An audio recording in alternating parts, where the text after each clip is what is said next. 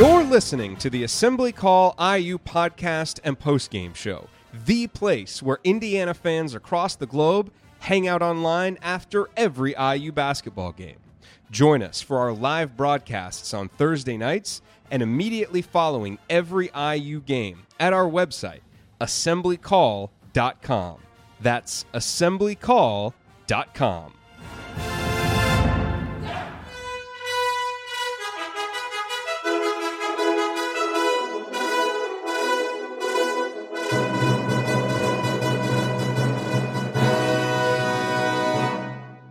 And welcome, Hoosier fans, to another crushing episode of the Assembly Call. As tonight, your Indiana Hoosiers fall in Iowa City in overtime to the Iowa Hawkeyes, seventy-six to seventy. The Hoosiers now thirteen and fourteen overall, four and twelve in conference play.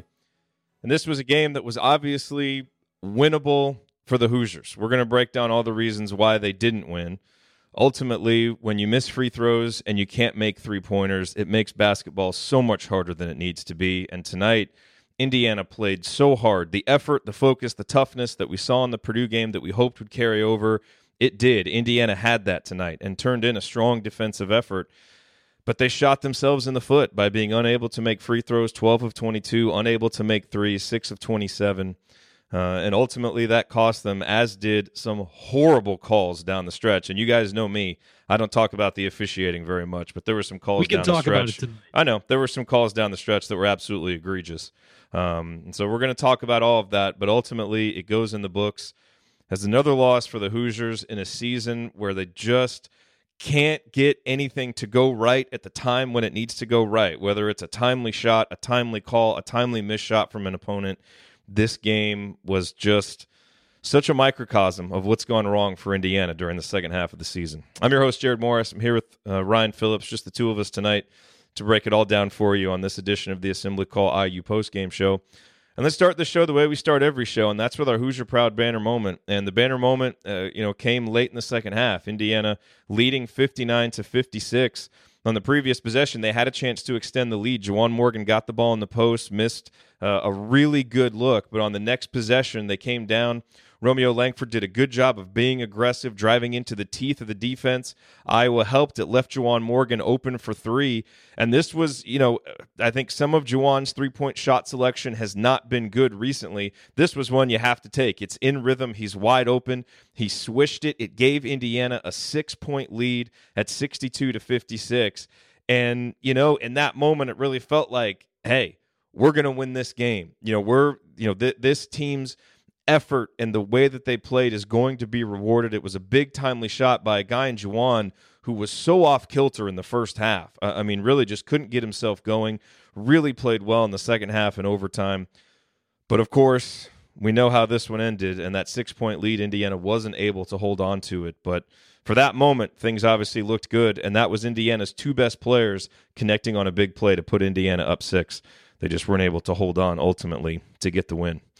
Today's uh, Hoosier Proud banner moment brought to you, as always, by our friends at Hoosier Proud and Home Field. At homefieldapparel.com, you will find the comfiest and most unique licensed IU apparel that is available anywhere. And at HoosierProud.com, you'll find great state of Indiana themed apparel while sending 10% of your purchase to causes around Indiana, like the Hoosier Veterans Assistance Foundation.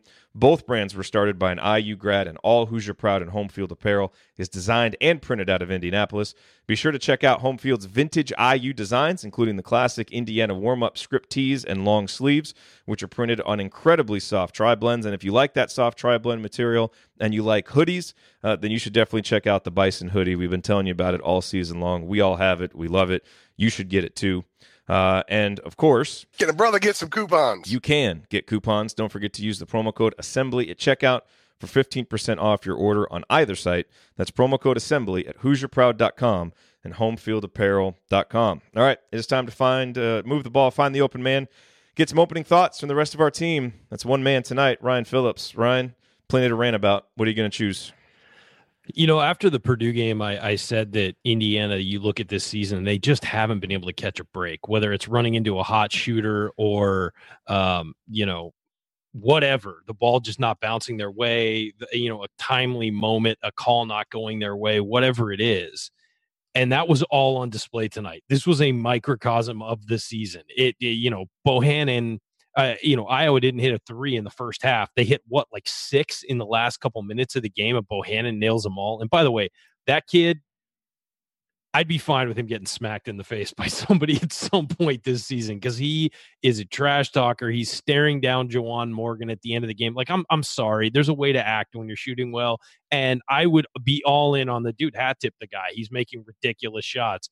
But there's a way to act and there's a way to not act. And and that just drove me nuts. Absolutely drove me nuts.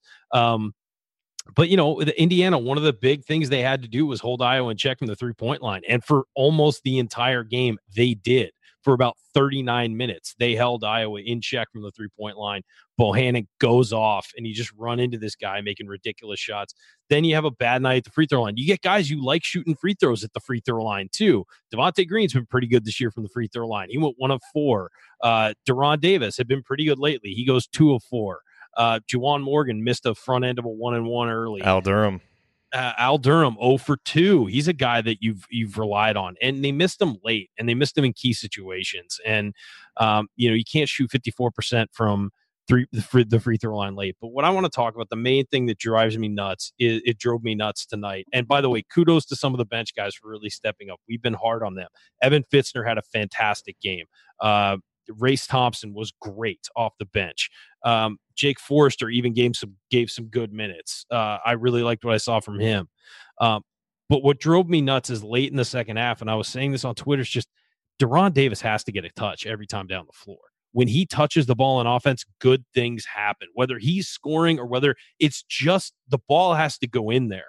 And De'Ron was working really hard to establish position, and he had position, and we were not getting him the ball. Over that last four minutes, he did not get enough touches. And when that guy has his, has a guy on his back, he's either going to score or get fouled every time, or he's going to find an open man for an open shot.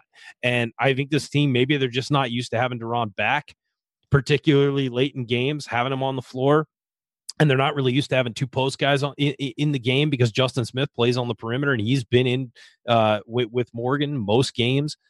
But man, you got to get that guy a touch late, and I'm sure Archie's pushing it because I I know he's talked about it. But these guys have to look into the post and have to put the ball there. I know Romeo Langford and Juwan Morgan are your top players, but De'Ron Davis is the guy who makes this team go right now, and he's been fantastic. And they need to get him the ball. And kudos, by the way, to De'Ron and Juwan Morgan, two guys we've been really hard on about their fouling.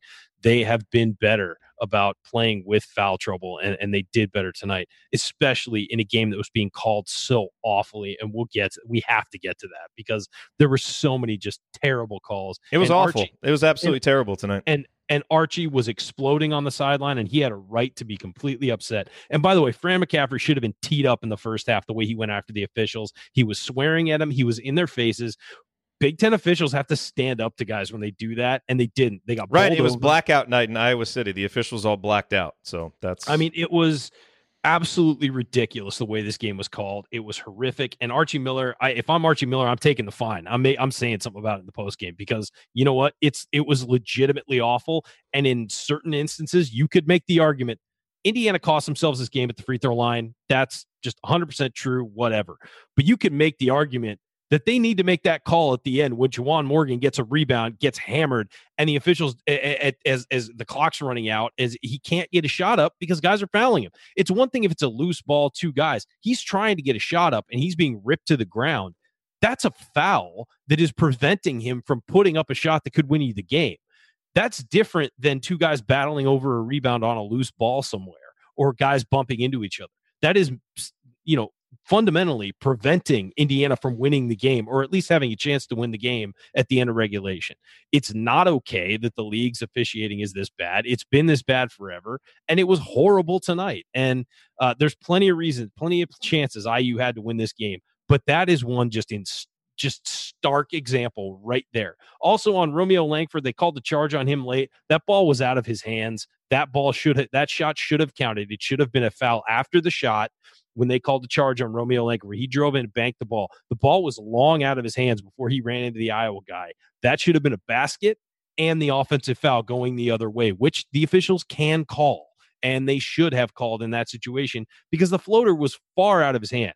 Before he uh, ran into the defender. So, and then there was a call early in the game where Juwan Morgan got fouled shooting a three, and for some reason didn't shoot free throws. I don't know what the ruling was there. If they said it was after the shot or something, but as long as Juwan Morgan's in the air, if he gets touched, that's part of the shot. So I, I, don't know what they were calling. I don't know what they were, you know, and the announcers, because Andy Katz and Dave Revsine are terrible at their jobs, didn't even bring that up or mention it. So uh, yeah, it was just a bad night overall. Let's just let's that, just, was a very well-rounded rant. I think you pretty much hit on everything there. All right, show's so over, guys. The, you know what I want to hit right now, and you know, look, you talk about not being able to catch breaks. You know, one of the things that really hurt Indiana in overtime was when Rob Phinisee tweaked his ankle and had to leave, and he didn't play for I think the last two and a half minutes or three minutes of overtime, and he you know, I think this was probably his best game since he's been back from his concussion. He's, he was he was terrific tonight. Now, you know, he missed some shots. His sh- his shooting efficiency wasn't great, but his willingness to attack the basket, you know, the, his ability to break the press. He had four steals tonight. By the way, you know, he was hounding Jordan Bohannon a lot tonight, and I think jo- but Jordan Bohannon ended up hitting what five threes. And I think three of those came after Rob Phinisee left the game. And it's not that and it's not that Devonte's well, three, defense three of them in the overtime, yeah. Yeah, and it's not that Devonte's defense was terrible because even on that last one, Devonte was right up on him.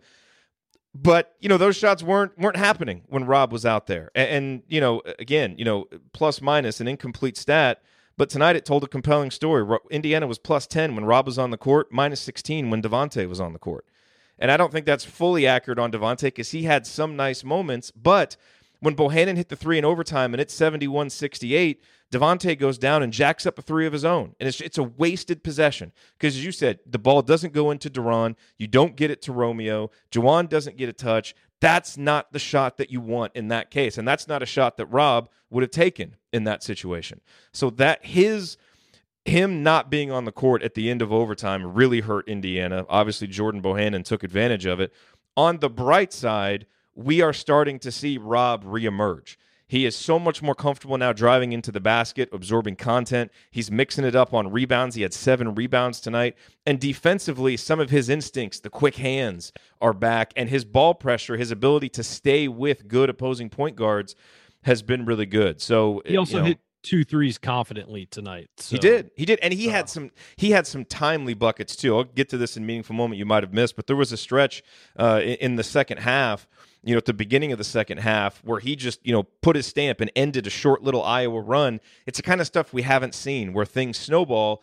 And he was a guy tonight that was really able to step up uh, and and not allow those things to happen. So that really hurt not having him there at the end of overtime.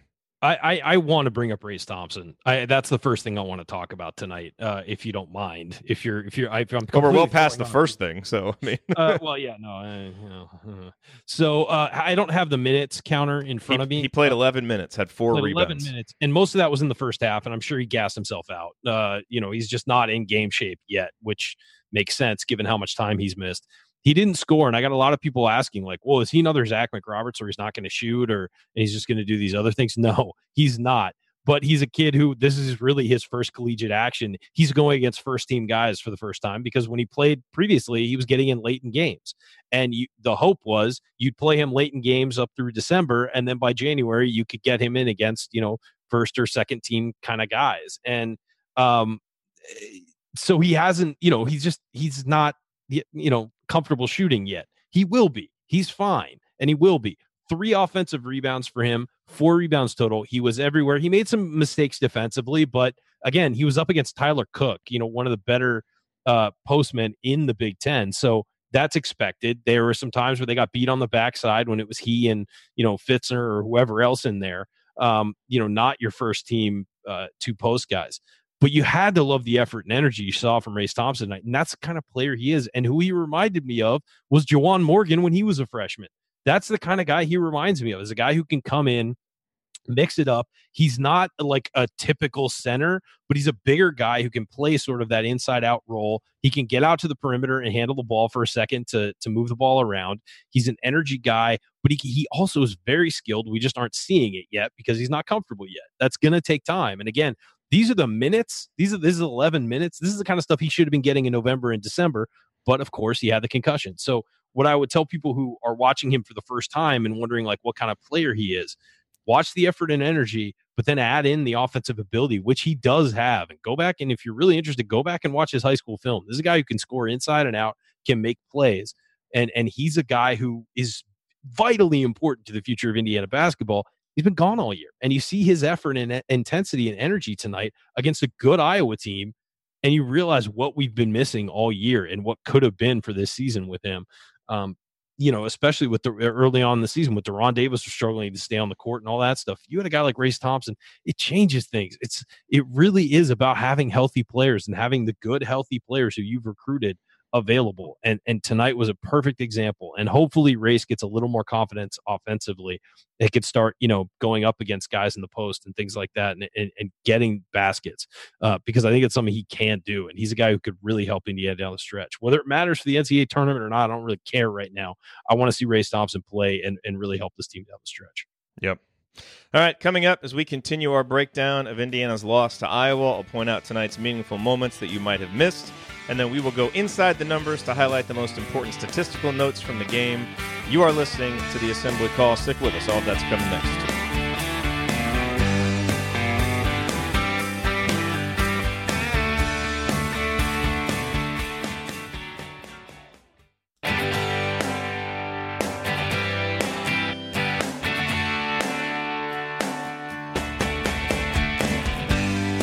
You're listening to the Assembly Call IU postgame show. I'm Jerod Morris here with Ryan Phillips, and we are breaking down Indiana's six point overtime loss to Iowa tonight.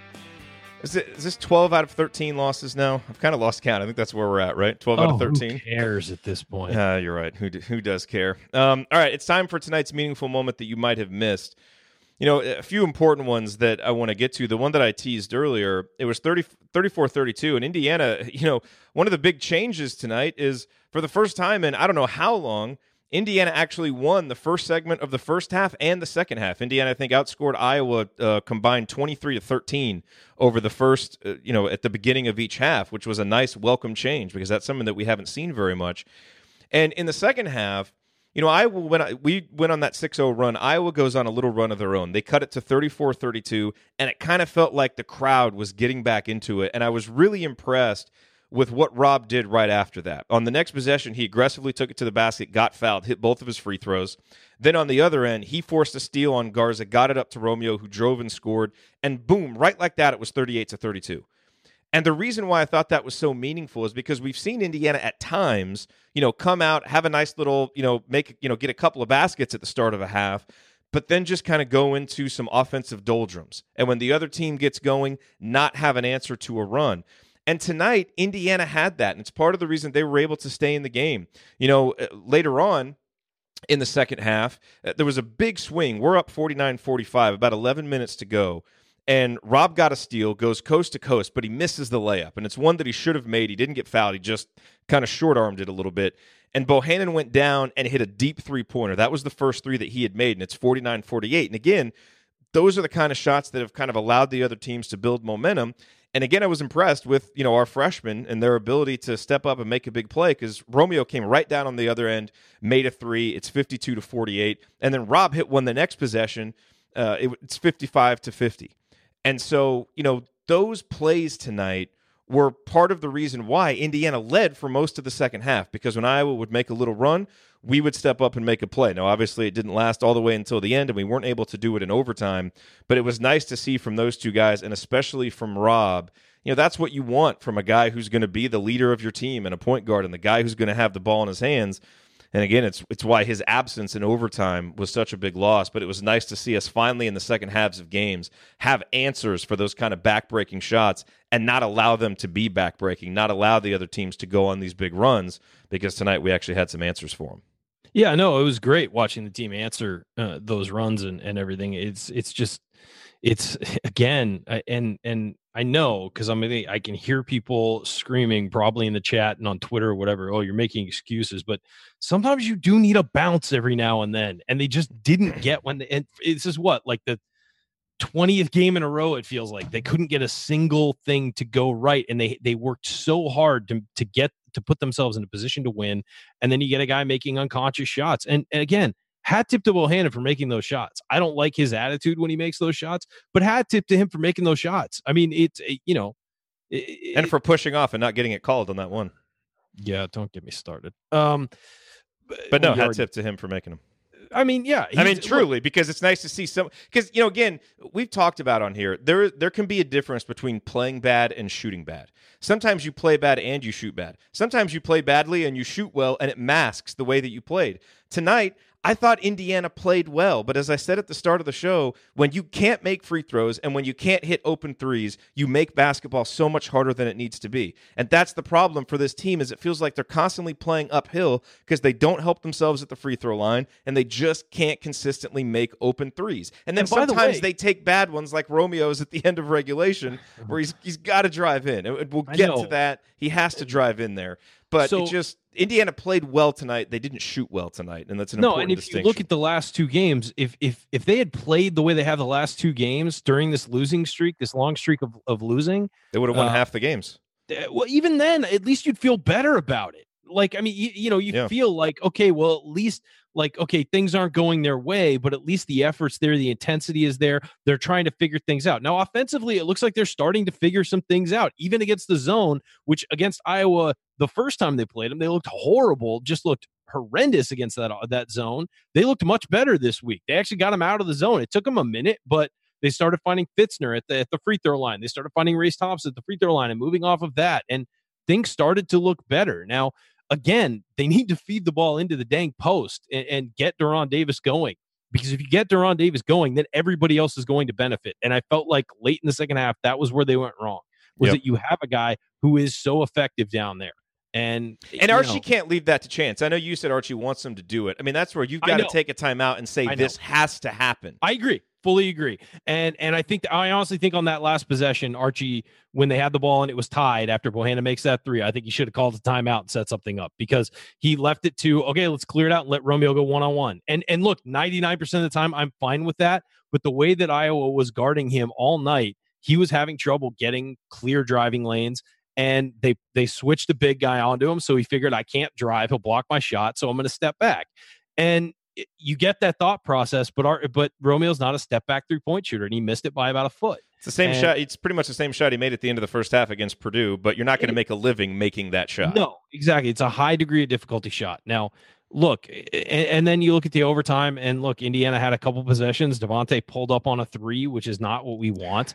Uh, there's just, you know, there were just some bad possessions there, and it led to the loss. I mean, it, and of course, Iowa comes down and you guard them well. I mean, look, we've talked about Indiana not guarding three point shooters well. That happened against in the first half against Iowa the first time.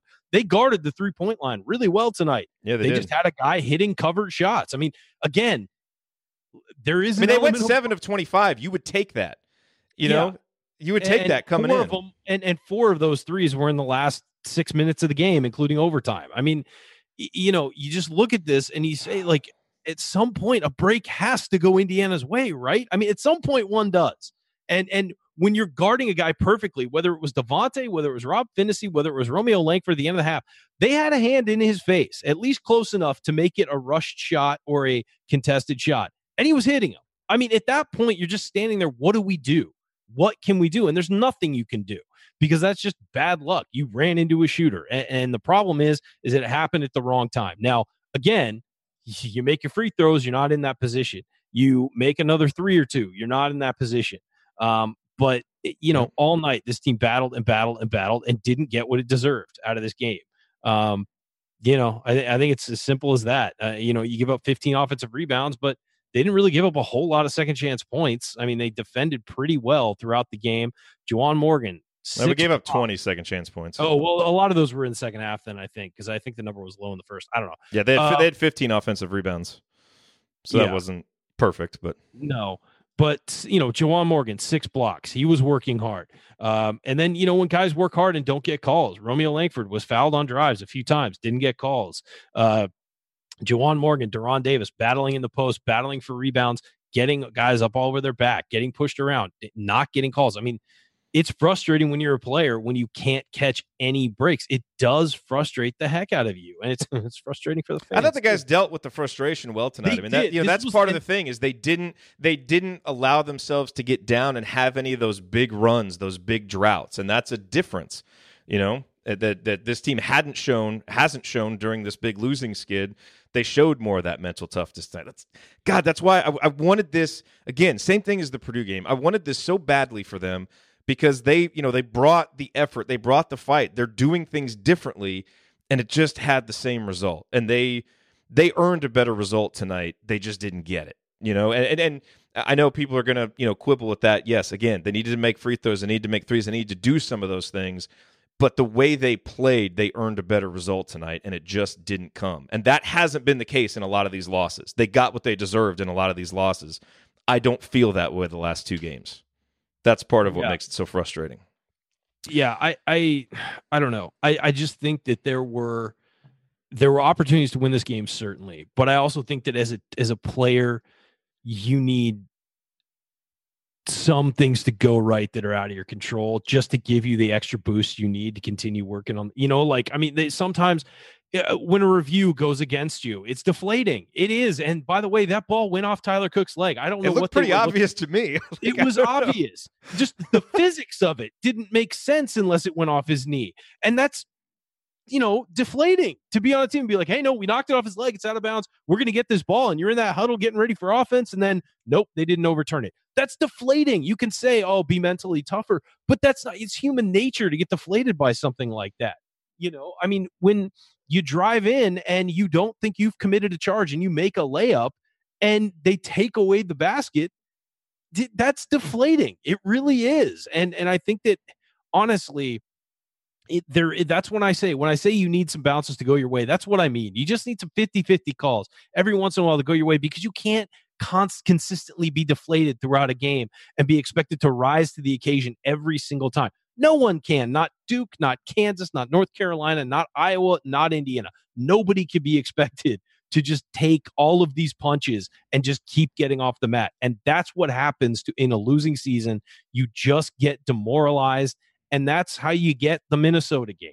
I mean, it, it is. You just you're demoralized. You think you're going to lose, and there's no excuse for coming out as bad as they did against Minnesota. But that's how that happens. Is Yeah. when you constantly get punched and punched and punched and punched, and nothing goes your way. And all of a sudden, you look up and you're down 30 on the road against Minnesota. I mean, that is that's how that happens. And um, I don't know. It's just it, like at this point of the season, I don't know what to do. It's Friday night. It's nine o'clock here, and I have no idea what to say about this season.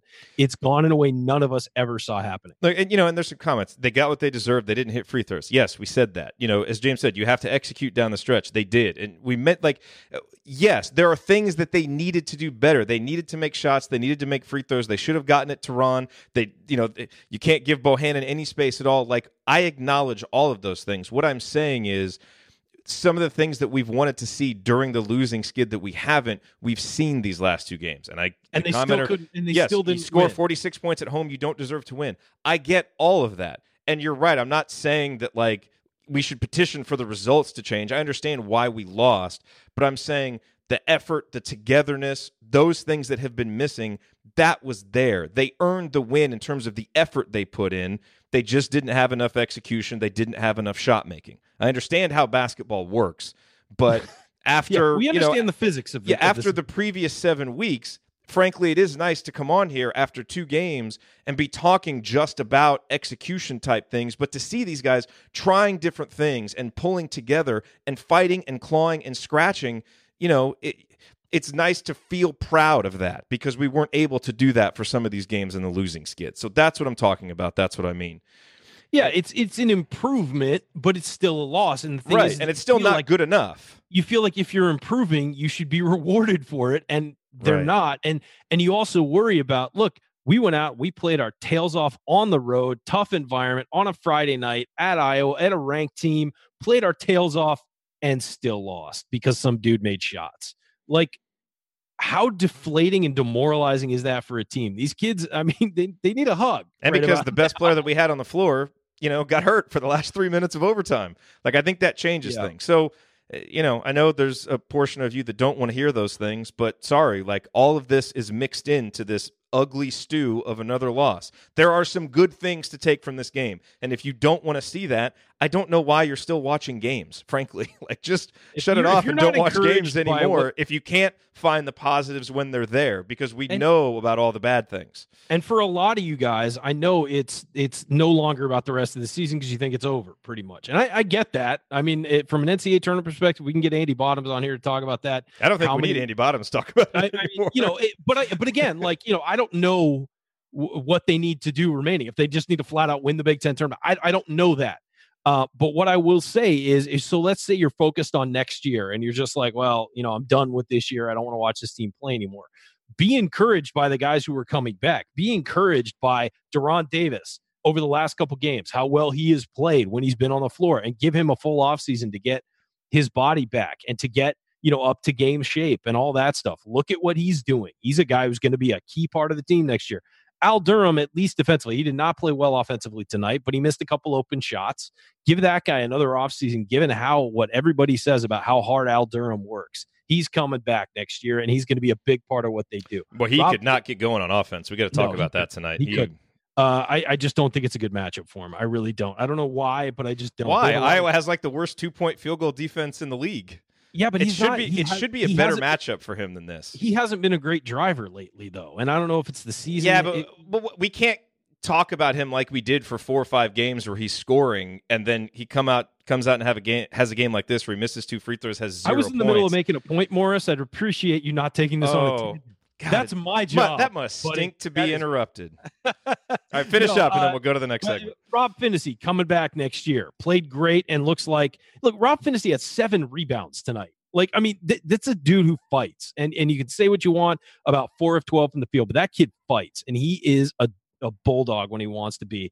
And imagine him with an off a full off season getting better.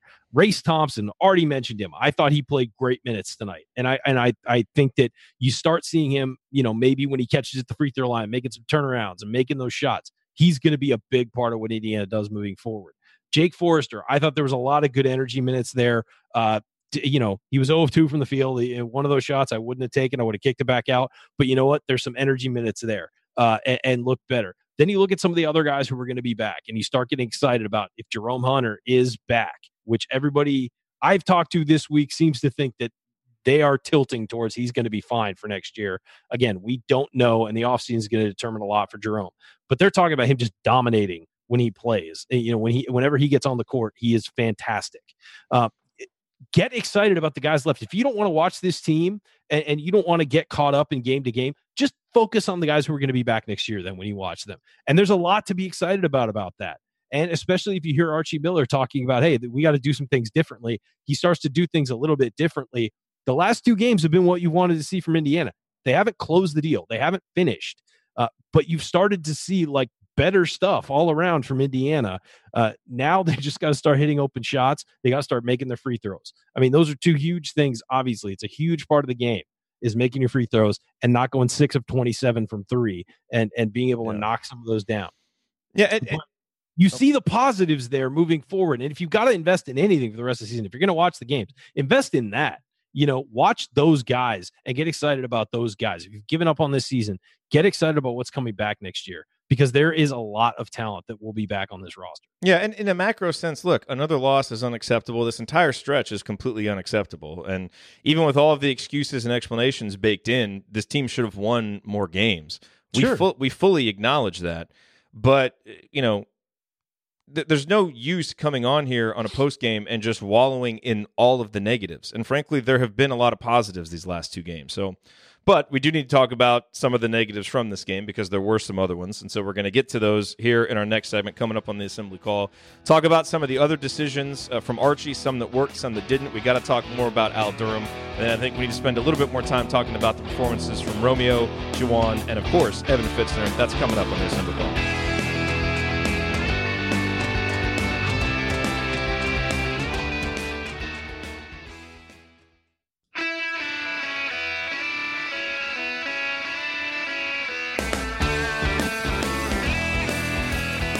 You are listening to the Assembly Call IU postgame show. Catch us live immediately following every IU basketball game, plus every Thursday night at our website, assemblycall.com. By the way, hat tip to Bob Thompson. our listener Bob Thompson, who made us these new uh, these new songs. I'm really digging these new songs, Ryan. I, uh, it's good stuff. Good stuff from Bob. So we appreciate that. What was And the name of that one? Uh, that one is called Ricky Rowe, I believe. Cool. Yeah. Yeah. So he he did no that that's Bear's Mouth. I'm sorry, I had them mixed up. That one's called Bear's Mouth. So it's always more meaningful when it comes from a listener. Uh, and by the way, while you're at our website, make sure you sign up for our free IU Hoops email newsletter. Over six thousand of your fellow IU fans are subscribed. Assemblycall.com. I'm Jerod Morris here with Ryan Phillips. We were breaking down Indiana's 76 to 70 loss to Iowa. So let's talk about you know the night for Archie Miller, and we've talked about how you know something different needed to happen on the final play of regulation when Romeo took the three. We talked about how the ball needed to go into De'Ron Davis more.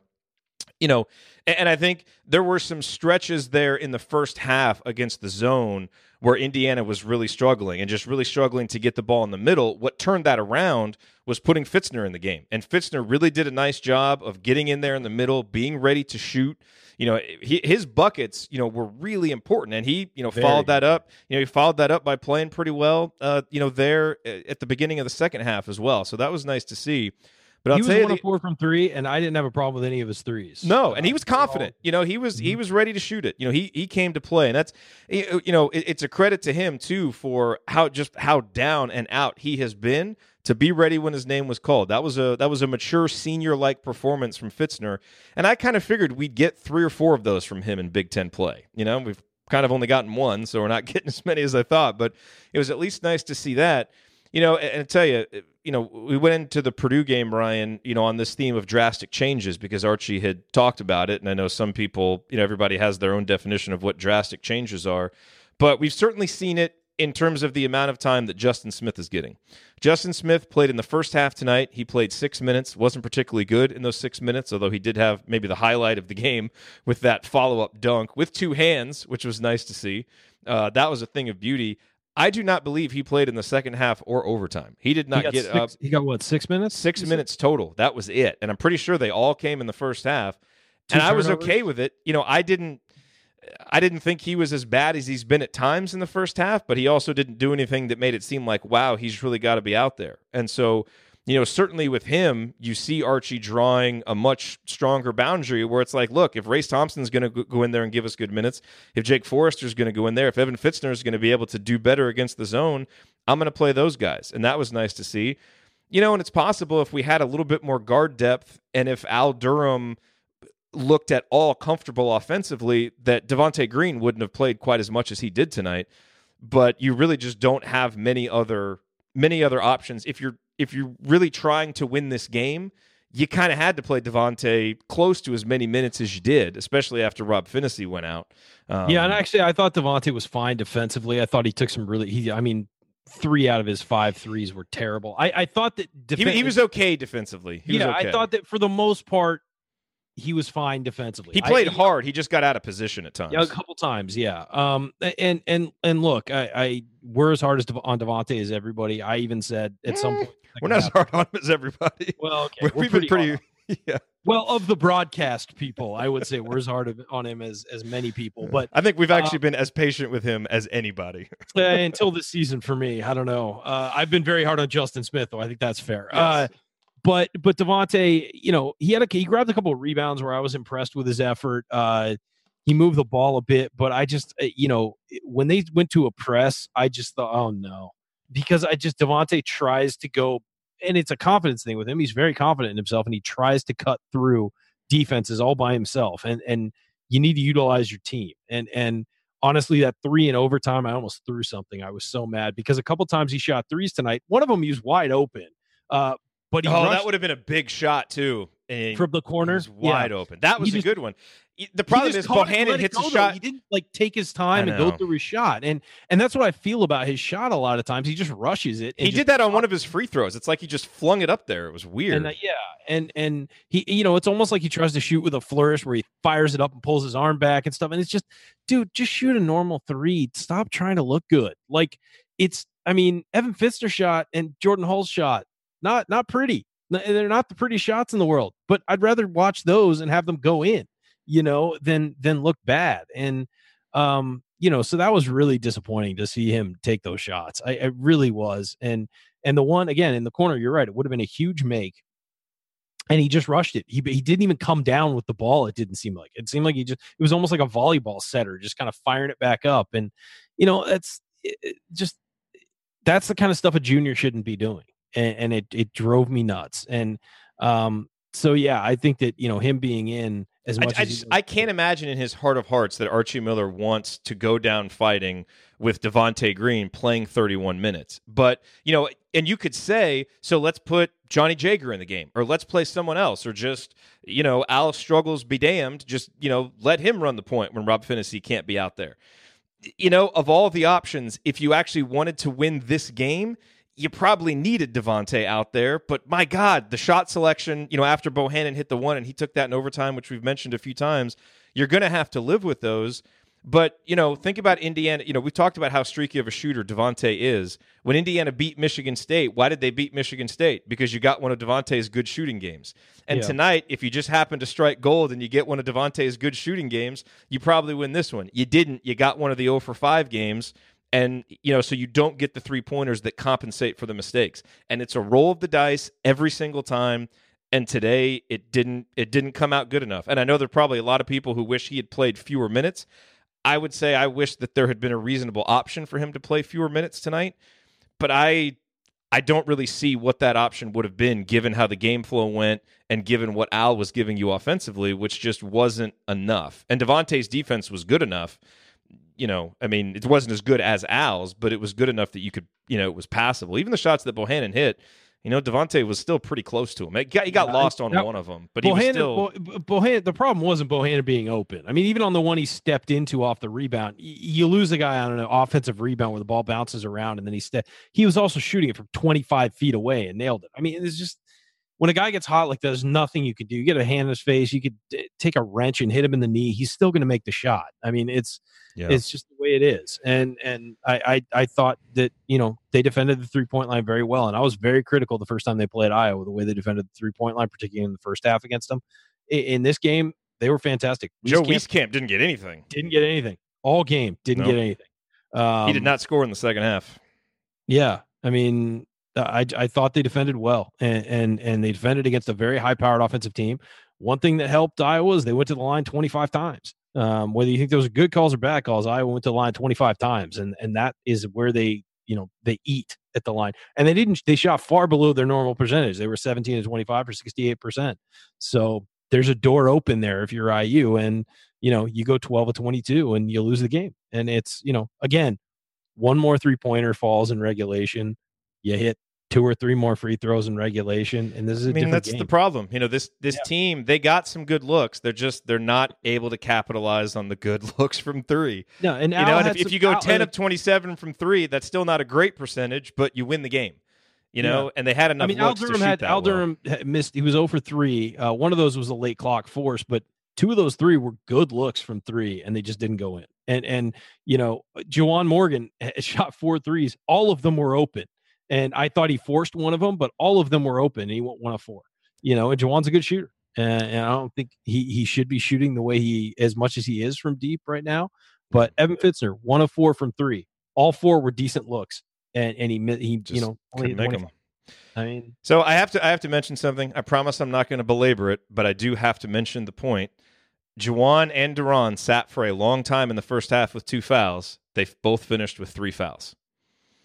Just saying. They could have played more in the first half. I continue to hate. I, I, that's fine, but maybe we could have been up by four. That argument is that is faulty logic. I'm just no, saying you foul is, out your own players. Lo- you go as long as you can without those guys to save them because the fouls were bad. One of the fouls for each of them was a bad call, and you knew what these guys were calling. Yes, I agree with Archie sitting them for the rest of the first half as long no. as you're within a few. Sit them down, calm them down, get them back in the ball game so that you actually have some offense instead of the minute. Because you're right, Jake and Race did give you some good minutes, but they're not giving you anything on offense. Hey, what did they do best in in the first half? Towards the end of the first half, Look, that was I, Fitzner saying, in there. That was Fitzner in there making yeah, some yeah, plays. Uh, that's fine, and this is all individually anecdotal. But what I'm saying is, you take the guys out to save them. They finished the game with three fouls. They could have played more minutes. That's the point and I continue yeah, I, to hate it. You continue to shake your head, but you win games by getting your best players on the court for more time. I'm just saying, I, I philosophically I cannot stand sitting guys with two fouls for that long. I just don't yeah, like it. So I just don't agree in this. even if it works out in a particular situation. yeah, I don't. I don't agree in this instance. So No. there we go. We disagree. Yes, we do disagree. Sorry, buddy. All right. Well, where are we're going to go next? um, I do. I do want to say. You know, I mentioned this earlier, uh, it, it, and I, you know, part of the reason why it was okay that Juwan sat some in the first half, and I do think it was fine to you know put him on the bench for a little bit, is he was really off kilter early. I mentioned this on the halftime report. You know, he had Jordan Bohannon on him when when Iowa was playing man. Didn't attack that. I mean, it was in the post. Like his just recognition offensively wasn't good. Uh, the only two shots that he took in the first half were three pointers. Only had a couple of rebounds. Just really wasn't getting it done. But I thought he played like a man possessed in the second half. Ends up finishing with 15 points, only five boards, but six blocks and three steals. And there, there are a couple of those blocks you kind of wish you had just gone up and just caught the ball Yeah, instead of swatting it all the way. thing. Yeah, instead of swatting it all the way Especially out. that But he- last one on Bohannon where he where he absolutely could have Yeah. just caught the ball. But no, but he did such a good job of defending aggressively without fouling in the second half. And he, you know, you know, you needed him to rebound from his poor first half and play a strong second half, and he really did, and that was nice to see. And then, you know, in terms of Romeo, I thought again, just like in the Purdue game, it was far from a perfect offensive performance from him. But man, did he battle! And again, you know, seven rebounds. You know, had a couple of assists. The one that I mentioned to Juwan. You know, he had a few ball handling moments. You know, when he got doubled a couple times, he wasn't strong with the ball at all. Uh, you know, so he did have four turnovers. Obviously, the offensive foul that we talked about earlier. But he yeah, played two of his 44 four minutes. were offensive fouls. Yeah, and I- you know, and I, I I do feel like there were some opportunities for him to be aggressive, especially when Iowa was in man. It felt like if he wanted to get it and drive to the basket, he could. And so I, I thought there were sometimes again he struggled to kind of pick his spots properly. But in terms of a guy really going out and battling, you know, giving you effort, playing hard, I thought he really played a hard, tough game. Um, and you know, wasn't as efficient on offense as you would expect, but you know, still overall a pretty good game from Romeo. Um, any yeah, I thought on he those was guys? fine. I, you know, freshman on the road, and and he turned in that performance. I'm fine with it. I I do kind of wish he'd driven more instead of taking six threes. Uh, but again, against As a zone- commenter noted, noted, I think Romeo's tired of driving and getting clobbered. yeah, he probably I mean, is, but He probably is because there were a couple times he drove in tonight and got absolutely hammered, and got no call. And uh, I thought the first charge was a very bad call when he drove in and dished it off to to De'Ron. I thought that that was a bad call. I thought the guy slid in late. I thought it should have been a no call. I didn't think it was a block. I thought it should have been a no call. And officials need to do that more often when guys collide. Just don't call a foul. If it's a 50 50 call and nobody gains an advantage by it, don't make the call. Just let it go. These guys, it's a physical game. Basketball is a physical game. And then I thought on the second one, I thought they should have counted the basket on that uh, uh, on that charge. Uh, I thought it was clearly out of his hand plenty before. I thought it was a different motion than the shot when he ran into the guy. And again, that's an official not knowing the rules and and not paying attention and trying to make a flourish call uh, for the home fans. And it dri- you know obviously drives every IU fan nuts for that. So um, you know uh, it's just it, it, it's a rough night in the Big Ten when when you're not getting those calls and you're a star player. do you think Fitzner should have played more in the second half? He only played 14 minutes total. Um, I, I- don't, I don't know because you had De'Ron and Juwan Yeah. both ready for for that, and I'm not sure you sit either of those guys for Fitzner. I think Fitzner um, did well when he was out there, but I'm not really sure that you, your best game plan is to go away from the other two guys. Um, maybe a little bit. Maybe you put them in in the overtime when things aren't going well, and maybe try and stretch the floor a little. Uh, but I, I didn't really see an opportunity to use him, especially given how close it was, and it wasn't exactly chance to sort of experiment with stuff. I think that they they I, I- had no problem with the substitutions tonight, other than you know I didn't know that that Rob had, had hurt his ankle. I was kind of upset that he wasn't in at the end, and then I learned that he hurt his ankle. So um, yeah, I you know. I really didn't have any problems with the way the, the minutes were spread out. Race Thompson, I would have liked to see more, but I imagine he just gassed himself in the first half, really Yeah. and and you know that makes sense. He played 11 minutes, so uh, that's probably his limit right now. By the way, you know, as good as Fitzner played in the first half, there was a play with about a minute to go. We were up 28 to 25, and there was a loose ball, and he had his hands on it. And I'd have to go back and watch exactly what happened. I, you know, the Iowa guy poked it away. It looked, you know, it, it looked like one of those where he should have had it, like he just wasn't strong enough with the ball.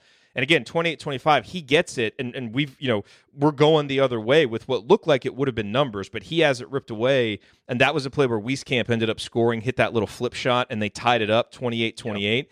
That was a big potential moment before halftime, you know, because if Indiana could have gone and gotten a bucket and maybe you lead by two or four points at halftime, you know, that that's, you know, obviously a nice little momentum builder for you uh, at halftime. But some of those little plays like that, when you're not able to get that ball, and, and, so that's where when you get to the end of games like this where you've got to get 50-50 balls and make those tough plays that's not necessarily evan's forte. And they weren't in the zone quite as much um, in the second half. And i think you know de'ron has proven that he can you know he's good at flashing to the middle and passing out of the zone anyway. Um, so I d- I didn't really have a problem with it. I, I thought fitzner got his minutes did a really good job with it um, you know and that was probably as many as he needed but it was really nice to see. Yeah, it was nice to see him play effective minutes. What haven't we hit before we move on to the next segment? I think that's We've covered. pretty much it. I'm not sure. I'm not sure we could cover much more on this game. Uh, it's just it's so crushing, so crushing is. to lose another one. Yeah, imagine being in that locker room. No, I know. I mean, they feel it a hundred times worse. That's you know, but uh, it's going to be so interesting to see you know, can they now come back again for the third straight game and play like this? Because that's the expectation. You know, again, we're, you know, this is the second straight game where we're talking a lot about the effort and the toughness and all of those things because we haven't seen it consistently. We certainly didn't see it Saturday against Minnesota. And so when you go from feeling like, holy crap, this team is checked out to, okay, they're back playing with some of the toughness and effort that we saw earlier in the season. They're just not executing, they're not making shots, and they're not getting any bounces you know, so you feel a little better about that. But now, can they, for the third straight game, will they be able to maintain that attitude and focus and togetherness and be able to bring it against Wisconsin at home? They need to. It's got to be the standard. And that's one of the positives that can come from the end of this season if Archie is able to get them to do that. But man, it, it does feel like at some point they're going to need some bounces. They're going to need to make some shots and make some smarter plays at the end of games to get rewarded or you know it's hard to just keep coming back game after game after game if you're not getting rewarded for for all the effort that you're putting in. So kudos to them for doing it for the second game in a row. Now they got to go out and do it again for the third game in a row coming up against wisconsin. And hopefully they'll be ready to do that. All right coming up in our final segment we're going to hand out our game ball which probably one of the more challenging game balls we've had to hand out in a while. We'll hit any other storylines we haven't hit yet and then in last call we'll deliver our final thoughts on indiana's loss to iowa. That's next on the assembly call. Stick with us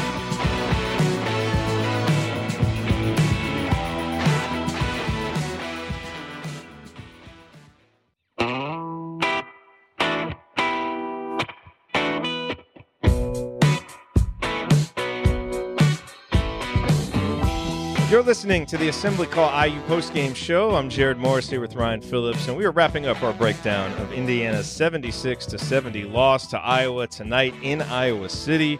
Ryan, I think we can safely make this a short final segment uh, since it's late and since there's just not too much else to say after the 12th loss in 13 games. But we do need to hand out game balls. Uh, you know, in a lot of these recent games, it's been pretty easy, but I feel like there's there's kind of a lot of decent choices. No like standout one, uh, you know, in particular that jumps out right off the bat. But who are you giving your game ball to tonight?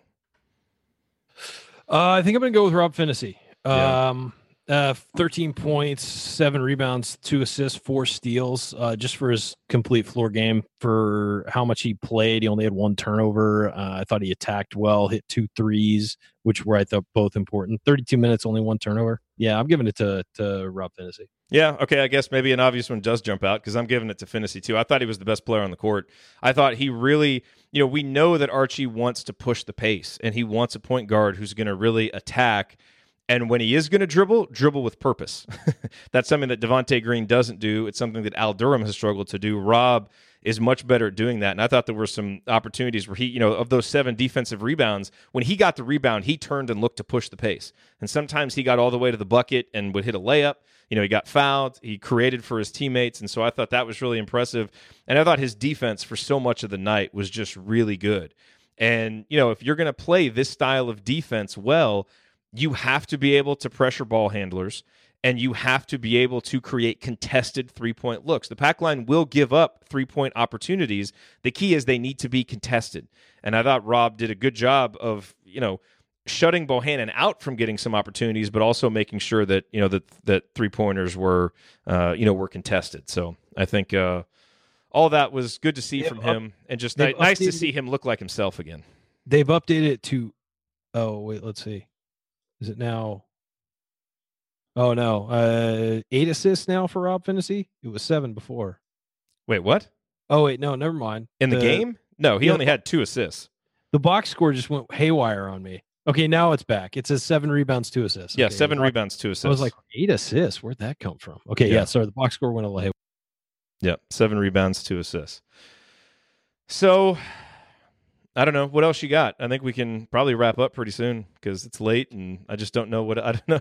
You know, at this point, we've certainly extracted all the positives, and I think we've hit on a lot of the key negatives. At the end of the day, it's another loss, you know, and it's another pretty strong defensive performance.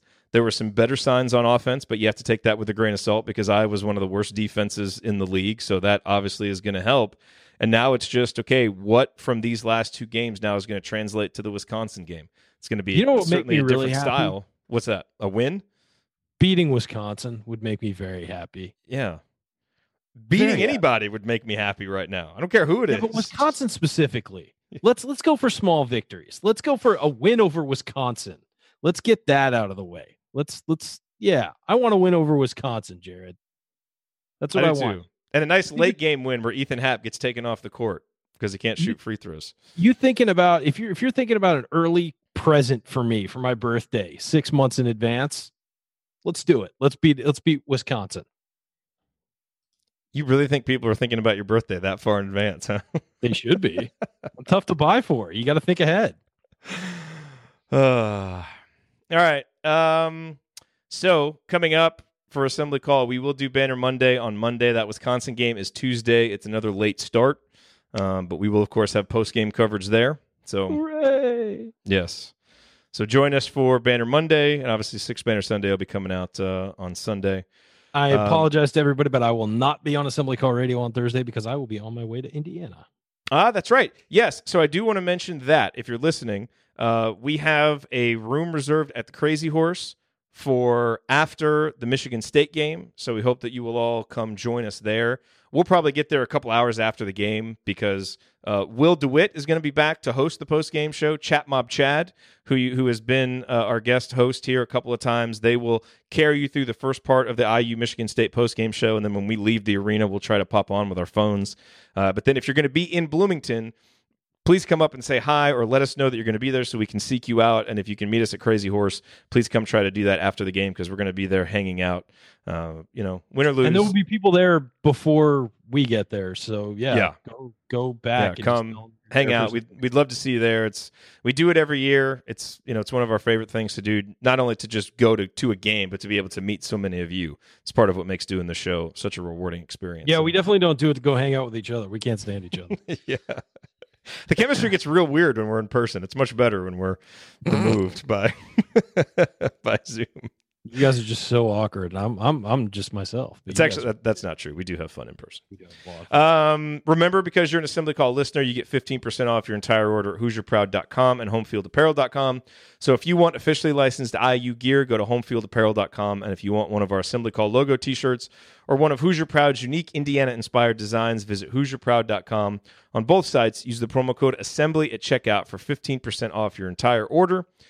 And that means it's time for last call. Ryan, I know uh, you have something important waiting for you, uh, so you're probably going to make this the quickest Food. last call ever. But try in, in- invest a moment here and say something profound and meaningful. God, losing sucks. That's my profound statement. Um, honestly, I feel bad for these kids. They they played really hard. They they missed their free throws and made their bed in that way. Of course, we know that. Uh, but if you look at the numbers down the line, they did not play a poor game. Uh, they just couldn't hit shots, and and that's the way this season has gone. And it, and it's really a bummer when you can't hit shots, and all of a sudden the guy gets hot late and beats you basically single handedly. You outplay him as a team, or you at least play up to their level as a team, and the guy just gets hot, and, and that happens. That's basketball. Um, but I think that you know even the most, uh, you know, subjective observer who is way down on, on IU this year would say that they played a really good game on the road against a very good Iowa team and lost. And it, you know, playing a good game is not enough, but it certainly we did see some positive developments. Um, but you got to win the game, And, and sometimes uh, this team just needs to catch a break. It needs to catch some kind of a break somewhere. And tonight, that didn't happen. Jordan Bohannon goes off, is unconscious at the end, is hitting turnaround shots where he's not even looking at the basket. I mean, it's just you know, there is sometimes things just don't go your way. And tonight was definitely a night where things didn't go Indiana's way. Purdue was a, a, night that things just didn't go Indiana's way. I mean, it's it's it's been a snowball effect, and these things have all been really tough to watch as a fan of this team, especially as the team has started to play better and really focus. Um, so kudos to them for the effort tonight, but it just wasn't enough. And and hopefully on the home floor they can they can take out Wisconsin because uh, that really would at least give them some kind of positive to come from this change in the way they're playing. Yep. By the way, uh, honorable mention to Juwan Morgan for game ball too, with 15 points and six blocks and three steals, as we mentioned. He uh, he really rebounded well there in the by rebounded. I don't necessarily mean like grabbed rebounds, but you know bounced back from his uh, yeah go eat. I know go go eat. get out of here. Ryan's leaving. Um, you know, really bounced back from his poor first half. I thought to play a strong second half. So kudos to him for that. Yeah, you know, it, at the end of the day, I mean, there are there are positives to extract from these last two performances, and I thought coming out of that Minnesota game, you know, it was just really important to see what this team was going to bring in terms of the effort and the togetherness and the communication. And you know, Archie, you know talked about drastic changes. And while the drastic changes haven't happened in the win column because Indiana just keeps losing and the shooting hasn't gotten better, and there are still so many stunted offensive possessions where they just don't look coherent, and sometimes they don't even look like they know what they're supposed to be doing. Not everything has changed, but there has been a drastic change, certainly from that game and from other games that preceded it, in terms of the communication and in terms of how hard these guys are playing and how tough they're playing. And they're not doing enough to create the breaks they need to win these games, and they're not getting enough of the, you know, basketball gods smiling on you breaks to win these games. But they've played the last two games, you know, in a way that you can at least be proud of. And, you know, with so many losses, and so many losses to not be proud of, that at least counts as progress for this portion of the season. And when we step back and look at this in a macro sense at the end of the year, and even we can do that right now and talk about how unacceptable this stretch has been, and it is, because at some point you got to find a way to win these games. You know, at least in the micro sense of these two games, those are things that we can feel better about. And so, you know, I just hope that the guys are more encouraged than discouraged by the positive results that they've seen, certainly on the defensive end of the floor from what they've done the last two games. And they're able to keep that and carry it forward because, you know, we're still in the early stages of a tenure of a young coach, and the, the recent returns on that tenure haven't been good at all. Um, but he is still trying to build and establish his culture for what Indiana basketball is going to look like moving forward. And there's so much from the past 13 games that we would all just like to fold up and pitch away and throw away and never look at again. But if we can at least come out of this knowing that this is going to be a program that's going to fight and scratch and claw and have a defensive identity, eh, you know, then it at least won't all be in vain. And, and, and that's what I was the most afraid of after the Minnesota game is that we would even lose all of that and just – fade to the finish with nothing that we could take and build on. At least these last two games, there's something to take, something to build on. Now we've got to find a way over these last four games to win because all the building blocks don't matter if you never win. So these guys just have to find a way to make some shots, make some free throws, get a bucket when they need it, get an extra stop when they need it, and just get a win. We all need it. No one needs it more than those guys but hopefully it comes on Tuesday against Wisconsin and we can continue to slowly but surely build our way out of you know the awful play that we saw uh, a week or two ago and finish this season strong with something to believe in. That is uh, about all we have left to hope for now, I suppose, at this point. All right, well, that'll do it for us on this edition of the Assembly Call IU postgame show. If you want to see us do the show live and be part of the live chat, make sure that you subscribe to our YouTube channel, youtube.com slash assembly call. You can also subscribe to our podcast by searching for Assembly Call wherever you listen to podcasts. And don't forget to go to assemblycall.com or text IU to 66866 to join our free email newsletter. Thank you for listening. We'll be back to talk IU hoops again with you on Monday and then Tuesday after IU Wisconsin. Until then, keep your elbows in and your eyes on the rim. Go Hoosiers. Thank everybody for coming out. All right, I got to get out of here, folks. Thank you. Thank you for being here and for listening to this episode of the Assembly Call. We appreciate it. And we really do rely on the support of audience members like you to keep our show going and to keep growing. And so we have set up a page on our website at assemblycall.com slash support that lists five ways that you can support the assembly call. And we encourage you to choose whichever method is the easiest and most convenient for you. One of the methods is donating, and so many of you have donated, and we appreciate it so much. On that page, you can choose a monthly recurring donation or an annual recurring donation or just a one time donation, whatever works for you. And if you don't want to donate, Another way to support the show is you can use our affiliate URLs, iutickets.shop or iustore.shop when you're going to shop for tickets or gear, and we will get paid a small commission when you use those links. But however you support the show, we appreciate it. Thank you. Sticky notes, email alerts, a string around your finger. They're just not big enough. So here's a big reminder from the California Lottery. Tonight's Mega Millions jackpot is over 250 million. Whew. Play now. Please play responsibly. Must be 18 years or older to purchase player fine. Sticky notes, email alerts, a string around your finger. They're just not big enough. So here's a big reminder from the California Lottery. Tonight's Mega Millions jackpot is over 250 million. Whew. Play now. Please play responsibly. Must be 18 years or older to purchase player fine.